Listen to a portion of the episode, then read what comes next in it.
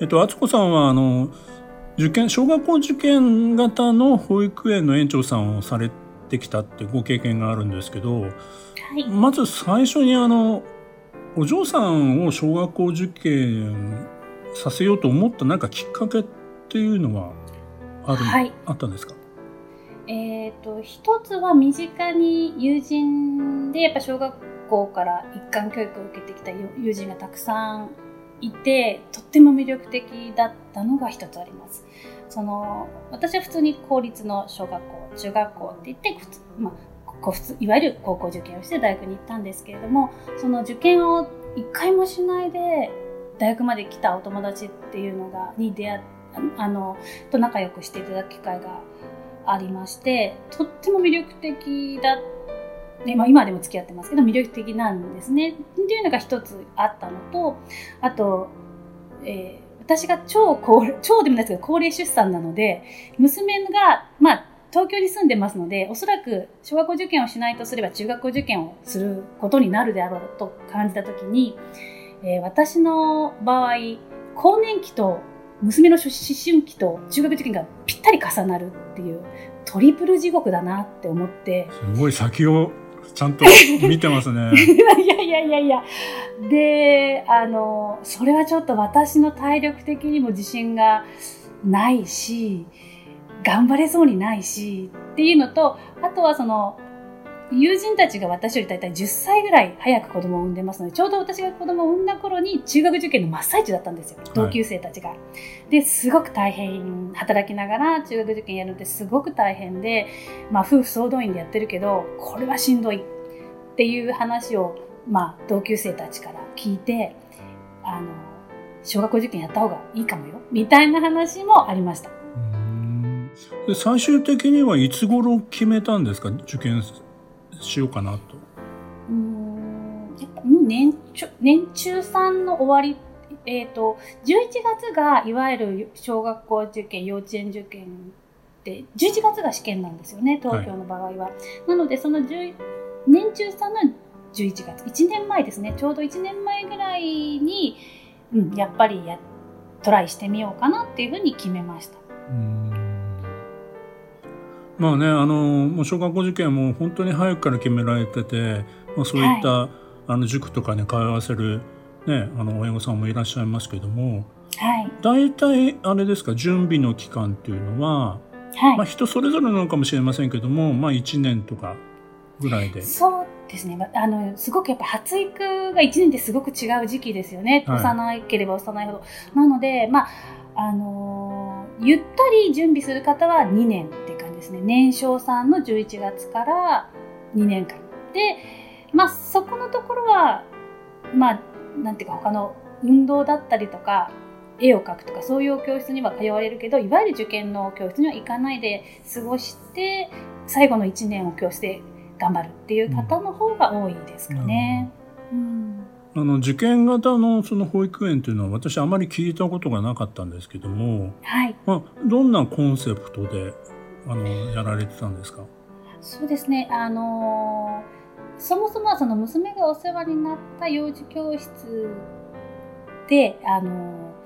そもそも幼小学校受験幼稚園受験って専業主婦のお母様がするのがまあ、多かったわけですよね。でも、えーと、時代が変わって働いてるお母さんがこんなに増えてしまうとやはり働いてるお母さんまでもチャレンジしたい方は増えてきた中で、はい、あの基本幼児教室って幼稚園後の時間帯に組んであるんですよ。3時半とかから、はい、まあ、教室の時間が始まってそうすると保育園に行ってるお子様保育園にいますから通えないじゃないですか。うん、であのよくあるのがそのおばあちゃまがその送り迎えをされるとかっていう形で対応されたりすることがあるんですけれどもまあそれもなかなか東京にご両親がいないとできないことでっていうところであの働いてるお母さんでも小学校受験をさせたい方のニーズに向けて立ち上げられたという感じですね。まあ、初代園長として始められて、はい、まあ、先ほどのようなね、はい。あの、まあ、お考えのもとで、まあ、されてきたということで、はい、まあ、その中でこう分かったことっていうか経験されてきての気づきとか、はい、そういったものっていうのはどんなことがありますか？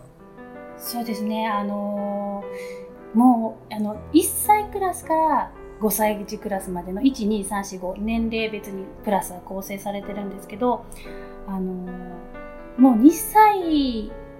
と3歳じゃ別別人ぐらいおしっかりしてくるんですよ、ね、3歳年少さんクラスっていうのは。で2歳さんクラスは割と赤ちゃんに近いんですけれどもあのただ2歳さんクラスが幼稚園受験をするんですよねすでに。はいはい。だって2歳で生まれてまだ2年っていうか立ち上がって1年ぐらいの子が幼稚園受験ってするっていうのが幼稚園受験の3年保育の受験だったりするんですけど。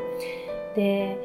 その中でまあなんていうんですかね。お母様はその受験を初めから考えてらっしゃったりすると結構、まあ、いわゆるきちんとお育てになる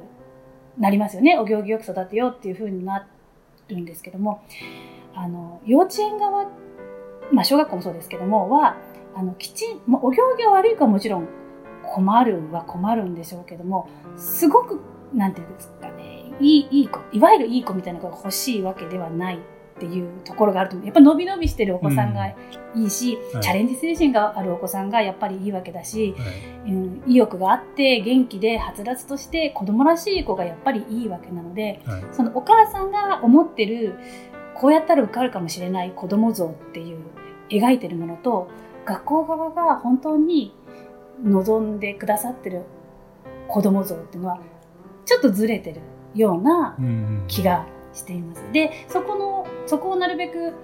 お母様のこうこういうお利口さんっていう絵と学校側が思ってるのびのび元気でガッツがあってみたいなのを、調整していければいいかなと思ってお仕事はさせていただいてるんですが、はい、例えば2歳さんのクラスでいちごジャムを作ったことがあるんですね。はい、でいちごをあの子供たちにあの手を洗ってもらって潰してもらうんですけどもいちごを素手で潰すっていうことがもう2歳さんで楽しんでわーって潰してくれるかなと思ったんですよ。楽しいじゃないですか、いちご手で潰すなんて。もう今でもやりたいですよ、私。ね、ね、そうですね。なんかもう汁が飛ぶとか、いい、で、いい香りがすごくするし、もうその、なんか楽しくしょうがないだろうなって思って、こちらは準備してやってみたら、一部もういちごを潰しちゃいけませんってお家で習ってらっしゃるお子さんは、潰せないんですよね。いちごを潰すってことがダメだっていう、その社会ルールというか、それをお家でしっかり学学ぶっていうか、そういうふうになってると、もういけないことをしてるっていうことになってしまって、そのいちごを潰すっていう楽しそう、楽しくやってる子供たちがいるんだけど、できないっ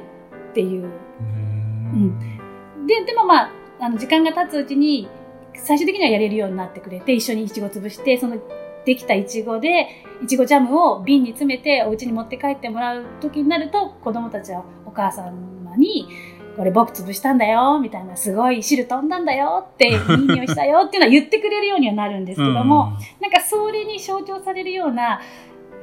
学校がきっといちご、わあ楽しいって潰すような子供がいいに決まってるじゃないですか。そうやりましょうって言われた時に。うね、うん。でも、やっぱ潰しちゃいけないっていうのが強く入ってたりすると、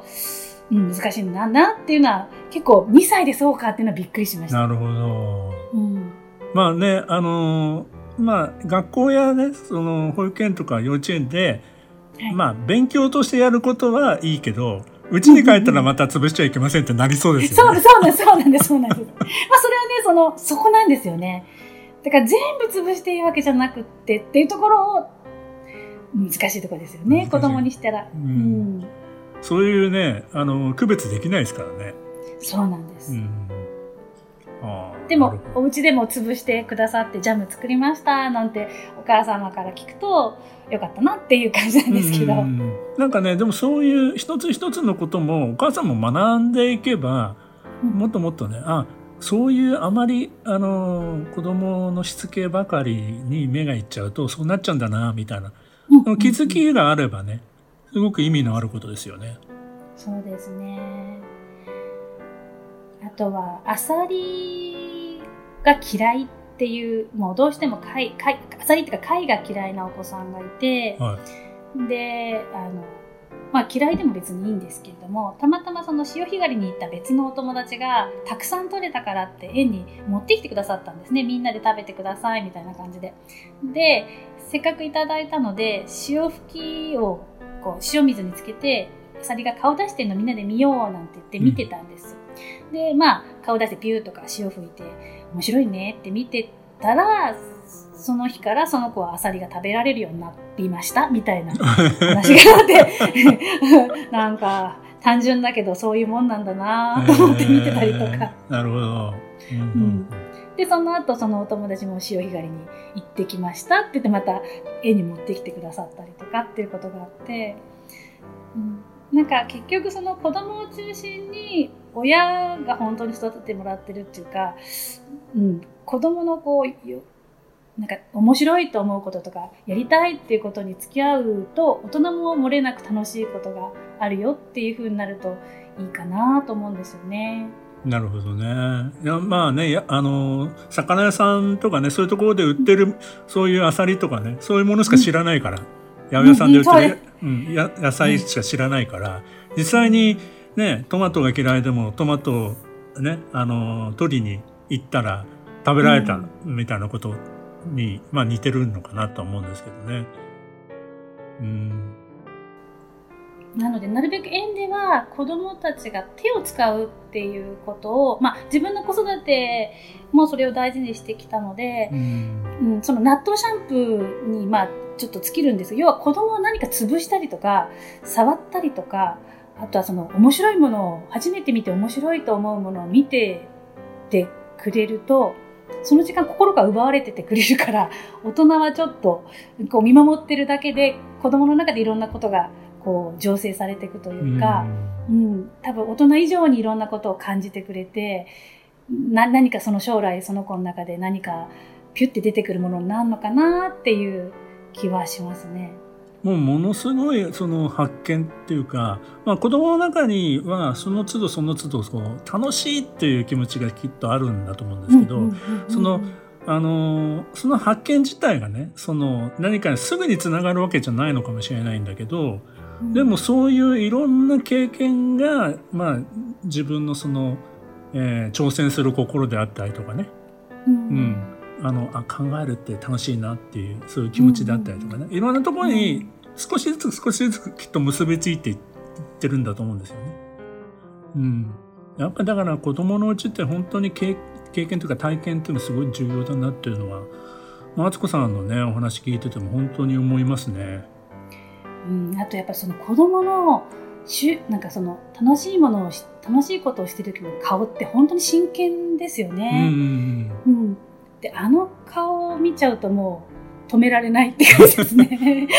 もう目がねキラキラしてますね、うん、そうなんです。もう本当に真剣で。4歳4歳児のあの、はいはい、レモンの木ですか、ね、はいはいはい。えっ、ー、と4歳、まあ、年中さんのクラスなんですけども、あの、まあ、各クラスに一つずつ木をな、好きな木を植えましょうみたいになっていて、で、まあ、4歳児さんは、なんか、レモンの木を選んでくれたので、レモンの木を育ててたんですね。で、まあ、レモンがなるんですけども、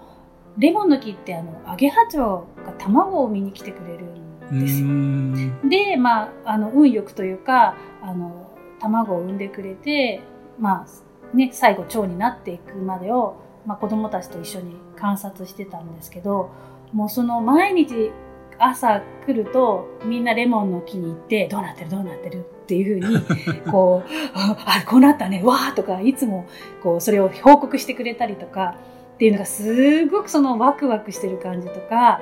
あ先生見て先生見てみたいな感じで引っ張ってってもらって、うん、あどうなったの？な昨日と何違うの？とか話をすることで なんだろうなこうすっごくまあ大人ももちろんワクワクするんですけどそれ以上に子供たちのその興奮っていうかそれがなんもうえ得難いものっていうかいい時間だなと思っていて。で最後まあ蝶になって飛んでいってわーとか拍手をみんなでしてすごかったね蝶々みたいな風にこうしたのがななんですかね。こう、まあ、いろんな楽しいこと世の中にはあるんですけどいやあれは結構た私の中で楽しかったなっていう思い出ですね。なんかそういうこう好奇心を持つっていうことのね素晴らしさっていうか、うん、だんだんこう大人になってくるといろんなしがらみにとらわれてちょっとした変化とかね ちょっとした驚きに感動できなかったりみたいなことになってっちゃうがちじゃないですか。そうですね。やっぱり子供のうちこそそういうね、あのー、うわ楽しいとかね、面白いとかね、こう、そういうのを、まあ、没頭していく、こう、ね、経験っていうのね、やっぱ、そういうものを持ってる子って、やっぱ勉強が例えばね、面白いと思ったらね、やっぱりこう、ずっと深く入れたりするんですよね。何かこう、興味がどんどん子供たちって変わっていくから。そうなんです。どんどん変わるんですよね。うん、なんかその中に一つ勉強っていうのもあるかもしれないし、だから、まあ、最初にもう最初からね勉強しなさいじゃなくていろんなこう遊びの経験の中からいろんなこうけあの培われたものっていうのが最後は勉強に結びついていくってこともきっとあると思うのでもうそれ一つ一つの経験を大事にしてあげてほしいなと思いますね。そうですねあのこっちが思う以上に喜んでくれたりとか悲しんでくれたりとかするのが、はい。はい、それを見ながらなんか私ちょっと感受性が鈍ってるなと思ってみたり あそんなに嬉しいかっていうなんかね飛び跳ねるぐらい喜んでくれたりしますよね。本当そうですよね。だからそういう時に一緒にね喜んであげたりするの親としてもね、うん、そんなあの虫触ってないで早く行く行くのよみたいなんじゃなくてね。なかなか難しいですけど。難しいです。もう本当に。忙しいお母さんたちにとってはもう時間がねかかることとかね。もう早くしなくちゃと思ってるからねあの寄り道ばっかりしてたらやっぱりね怒っちゃいますもんね。そうなんですよ。なのでうちの娘小学校上がってもう学校から家まで歩いて普通に歩けば15分ぐらいの距離を1時間ぐらいかけて帰ってきてね もう、で、よくその道の途中でなんかこうしゃがんで地面こう掘ってたりするのを、お友達のお母さんから、また地面掘って触りよとか言われて、あ、すいません、みたいな。そうまたなんか虫探してなんか変なとこ向かってたわよとか言われてました。もうほんとポケットの中にダンゴムシ30匹ぐらい入れて帰ってくるとか。すごいな、それは。もう僕なんかもあれですよ田舎ですからねもう帰り道はもうねもう山や川ばっかりなんで 帰るのに 1,、ね、1, 時間とか1時間半ぐらいかかりますからね。ねそういう感じですね本当何してきたのとか言われても別に何をしてきたって答えられないんだけど。大したことしないのね。草取ったりね 石投げたりね。そうそうそう。ね。そういう時間でも大事だと思うんですよね。大事ですよ、うん、本当に。うんまあね、都会ではちょっと制限はされてしまうし、今だとね、こういう時期なんでね、なかなかできないこともあるけど、家の中でもね、できることをね、今日は、あの、あつこさんにいろいろ教えてもらえたんでね、あの、ぜひね、あの、この夏休みね、なんか、ちょっと思い出になるようなことをやってみたらどうかなと思うんですよね。ぜひぜひぜひ、はい、面白がってやっていただくと楽しい思い出になると思います。今、子育て中の、あの、親御さんに、あつこさんからメッセージがあればお願いします。はい。えっ、ー、と、じゃあ3つあります。えっ、ー、と、1つはもう本当にそのお子さんとそのお母さんのペアっていうのは世界で唯一のペアで他のペアとは違うペアなので誰かの真似をしたり誰かと比べてみたりする必要は全くなくってまあ参考にするとかなんかいいなと思うものはまあいいなと思って真似したりするのはまあいいとは思うんですけどでも本当に唯一のペアですので、とにかく仲良くしていただきたいというか、私も仲良くしたいと思って、と付き合ってるんですけども、もうとにかく信頼し合えるというか、まあ、ね、ゆくゆくはあの面倒を見てもらうかもしれないしっていうのもあるんですけど、あの、まあ、仲良く、もう友達以上、もう最近も中3になりましたので、本当になんか相談できる相手みたいな感じになってきて今はねお小さいとなかなかこっちがお世話してる気分ではあるかと思うんですけどすぐにあの逆転しちゃいますのでお世話のできるうちは恩を売っといたらいいかなと思います。あと2つ目が、えっ、ー、と何でも初めてを楽しんでくださいっていうことです。あの初めての子育て、私もそうでしたけど、全部が怖いですね。もう失敗したらどうしようとか、うん、これし、なんかこう、うまくいかなかったらこの子がダメになっちゃうんじゃないかしらとか、これ今のうちやっとかないとって先取りしたいとかっていろんなことが、まあ、思うが、この子のことを思うがゆえに、あの、ね、受験もありますし、なんかの試合があるかもしれないし、なんかの発表の場があるかもしれないし、で、子供たちは本当にお母さんのために頑張るんですよね。で、お母さんがうん、喜んでくれるために生きてるみたいなものなので、なので、まあ、世間的に見たら失敗であろうとも、絶対に褒める、褒められるっていうか、絶対にいいところはあるので、試合で負けても、負けてる中でも声出てたねとか、受験がもしうまくいかなかったとしても、そのそのおかげで次こんなこともできるねとか、なんかこう、絶対いいところはあるので、あの、初めてで初めてを楽しんで失敗しても次々っていう感じであの明るくいろんなことにチャレンジしてみるといいかなと思います。私もそのついねいい格好親としてもしたくなっちゃうのでちょちゃんとやってよって思うんですけど でもちゃんとやってって言っても私もそんなにちゃんとやってないなっていうことをいつも あの我が身を振り返ることでごめんなさいあなただけちゃんとやれって言っても無理よねっていう感じで あの最近はあのそういう気持ちでいます。あとはあの子育て本当にしんどいと思うんですね。あの悩み始めるとキリがないしちょっとでもなんか心配だとこの子だおかしいんじゃないかしらとかねついていけるかしらとかちょっとこの子偏ってんじゃないかしらって思うことってあるあると思うんですね。でその時にやっぱりあの相談できる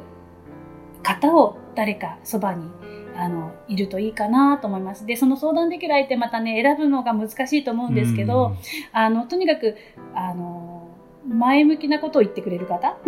自分のことを元気にしてくれる方？あとはうん女のお子さんだったら相手が男のお子さんの方がいいかもしれないですね。あの女の子同士男の子同士とやっぱりちょっとどっか最後、うん、厳しい時があるかもしれないのでもしかしたら異性の方がいいような気もします。あとはお敬語ごととかの先生ですね。あの娘の場合そのお世話になってってた保育園の先生だったりとかあの習ってる楽器の先生とかって本当にもう一緒に育てていただいてるぐらいあの子供のことを相談したりしてました。なのであの意外と相談してみると思ったより親身に何ていうか相談乗ってくれる方って周りにいると思うのであの恥ずかしがらずにちょっと私うちの子変だと思うんですけどみたいなことを 言ってみるといやいやいやそれはもう本当取り越し苦労っていうふうにいろんなお話をしてくださる方いると思うのであのなるべくその一緒に育ててくれるような仲間というかそういう方がそばにいるようにされると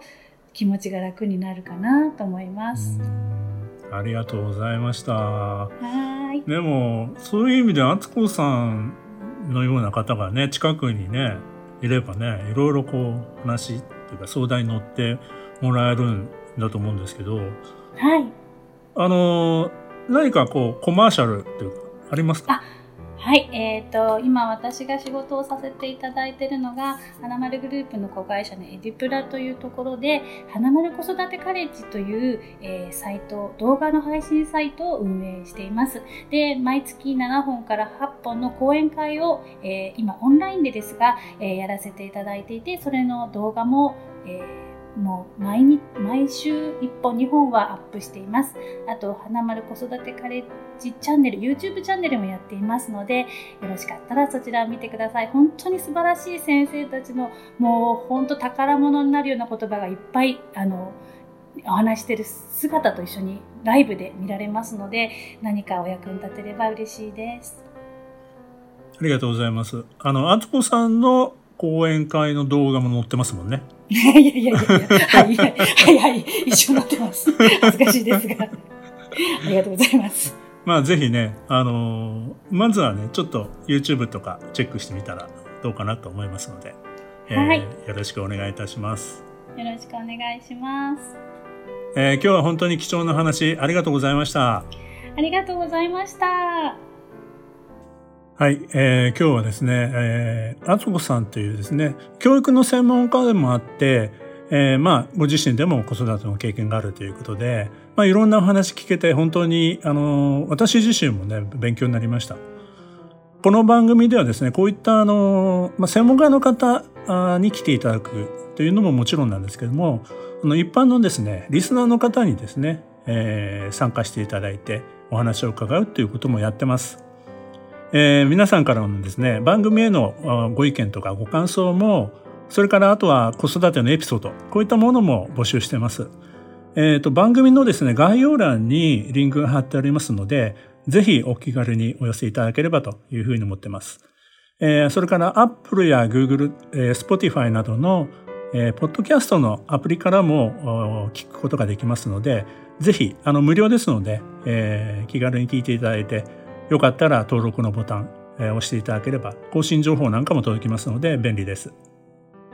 えー、それではまた、えー、ニコニコラジオでお会いしましょう。